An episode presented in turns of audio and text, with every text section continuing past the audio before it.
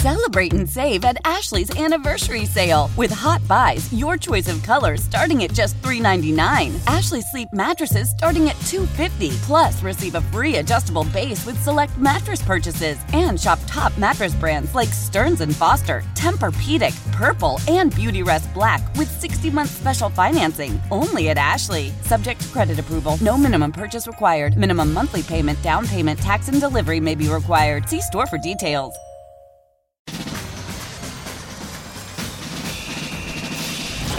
14. Brooks has room off the left side. Gets a couple of blocks from Lamb. Springing him free. Touchdown. Brooks with an assist from CeeDee Lamb.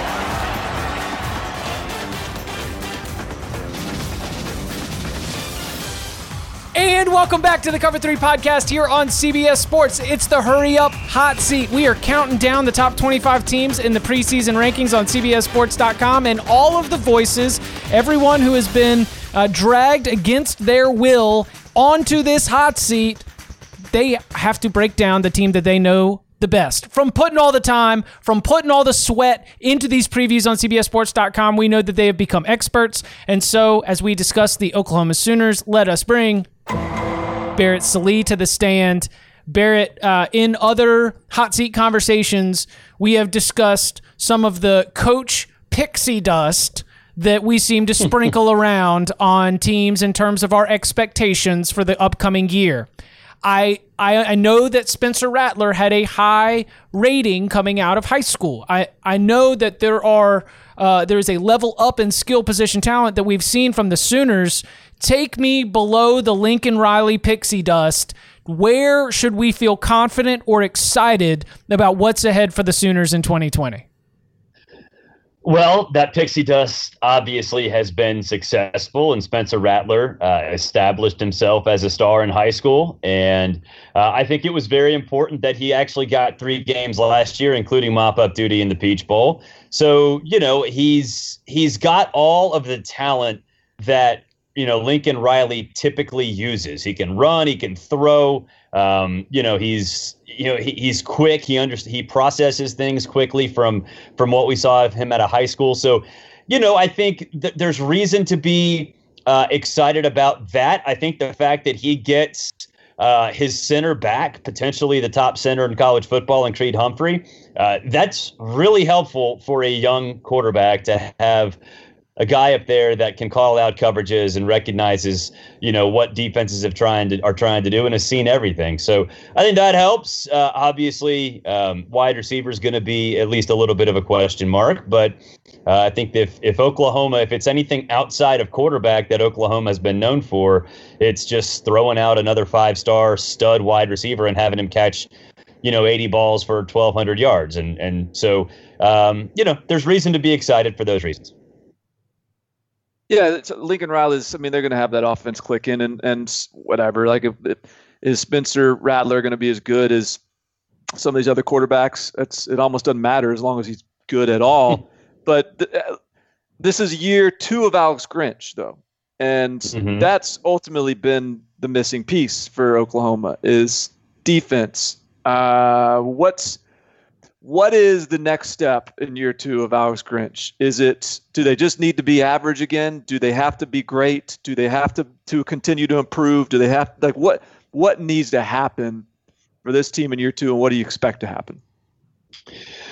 Well, I think what has to happen is they've got to find defensive linemen. That's the biggest thing for them. They lost Neville Gallimore, but you know, you look across the depth chart or, or expected depth chart, there are a lot of holes, not just from starters, but definitely in, in reserves. And that's why I think it's really important that they went out uh, and got the top two JUCO defensive tackles in the country, and Perrion Winfrey and Josh Ellison. So, you know, you have, even though inexperience up front with Alex Grinch, you at least have you know somewhat of adult bodies up front so to speak where you know they're not just 18 year olds being counted on to to play uh, like like superstars. So that helps uh, losing you know i think some some star defensive backs including parnell and motley hurts but you know, Darian uh, Delarrian Turner Yell was pretty solid last year, uh, second on the team in tackles. So, you know, I think Alex Grinch uh, last year didn't get the credit that he deserved. That defense was, I wouldn't say better than you know, average, but I think it was better than people maybe realized, and certainly had uh, some individuals who you could look at and say they they thrived. Uh, in Alex Grinch's system, so I think for for what they need to be, they they don't need to be, you know, great. I don't think they can be average though. They have to be somewhere in that adequate to good range. And if they're at that point, then they can at least repeat what they've done in years past, win the Big 12, get to the playoff. But they're going to have to be I would say, good to great if they want to win the college football playoff national championship, which um, you know I think for for Oklahoma sort of is the case every single year at this point. So. It, within the the context of looking at the season, um, you know, you got to go through the schedule, and so this might be a scheduled discussion, but this might be a larger discussion, just sort of about where these teams are within the conference. Because I I, I wonder if um, as you're looking at Oklahoma specifically for 2020, if you see a team that is not only number one, but has created a lot of distance from themselves and everyone else. Because one thing for the Sooners, they can win the Big 12 and they can get to the college football playoff, but we have not yet seen this team be able to avoid the loss. And it might be a loss yeah. as a 24 point favorite to Kansas State, or it might be a loss to Texas, or it might be a loss to Iowa State. Uh, there's Iowa State. yeah, yeah, yeah. Like there's there's these games there that to me show that while Oklahoma is at the top of the pile, they are not running away from everyone else. As you went through the schedule and as you thought about Oklahoma in 2020, do you see that kind of distance, um, or how much distance do you see from the rest of the conference? There's not much. I mean, you mentioned that loss, and and if you look last week on CBSSports.com, our staff picks, I had that loss written down, and that was at TCU the week after Bedlam. But um, there there always seems to be that, and and no, I don't think this 2020 team uh, has enough distance from itself and the rest of the Big 12 pack to to avoid that. Uh, I just when you look around, you know, Sam Ehlinger is just one guy, but there are a ton of established quarterbacks around uh, the Big 12. And if you're going at it with Spencer Rattler, even though you know Lincoln Riley might you know spray that pixie dust on him, he did that to Jalen Hurts. That loss still happened. He did it to Baker Mayfield. That loss still happened. He did it to Kyler Murray. That loss still happened. So I just think when when all is said and done, you're looking at an Oklahoma team it's probably going to be kind of around the team that it was last year, the year before that. Good dynamic offense, defense that's going to let you down every once in a while, and and when that happens, do you have enough to make up for it? And and they're not going to have that every single week, and that's the big reason why that loss always seems to happen. And and I think the one to look out for outside uh, of just sort of the usual suspects. I tell you what, Tennessee in week two in, in at Oklahoma is is scary. I, I know Norman's a tough place to play, but you're taking a really inexperienced Oklahoma team up against a very experienced Tennessee team that has a good offensive line with an Oklahoma defense that that really hasn't you know had a lot of time to to answer those questions yet. Okay, so I'm sensing some skepticism in your voice about Oklahoma. So could the mm-hmm. opposite be true? Could this could because look, the thing you got to give credit for Lincoln Riley for is how close Oklahoma has been every year. They're knocking on the door every year. They're in the playoffs every year. So could this be the team that's with Spencer Rattler, the, the first quarterback that Lincoln Riley has actually recruited, who's had a year of seasoning sitting as a redshirt, second year of Alex Grinch, a lot of guys coming back on defense. Uh, they had the best skill offensive recruiting class in the country two years ago. Those guys are sophomores now. Could somehow this be the year where this isn't just the Oklahoma team that's good enough to get in the playoffs and get beat. Could this be a team that's ready to go up there and play against Clemson and Ohio State and really battle for a national championship? Or, or are you skeptical that this will be the year where Oklahoma breaks through?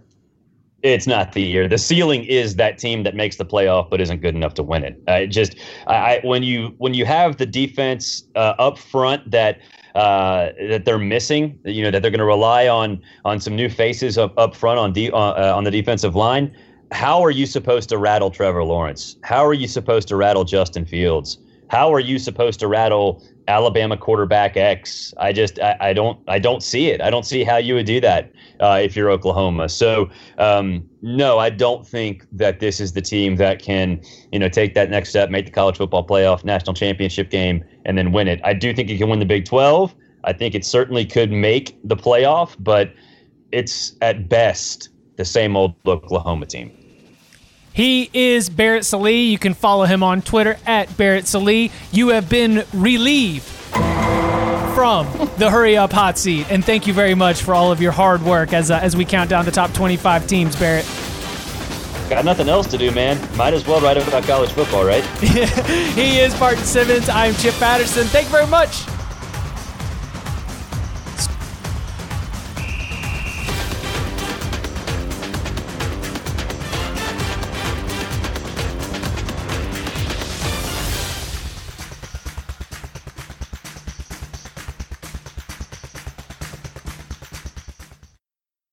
Old Man Winter here. If I had it my way, it would stay winter all year long. Short days, wind chill, black ice, and a good polar vortex. Oh, heaven! Wait, is it getting warm in here? Your cold snap is over, Old Man Winter. Spring has arrived.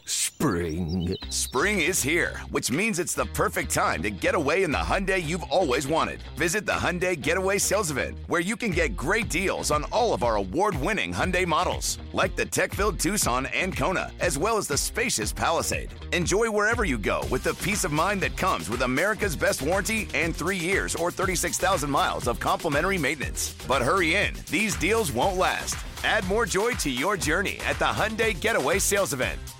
Now get 0% APR or up to 1500 bonus cash on the Hyundai Tucson. Now, during the Hyundai Getaway Sales Event.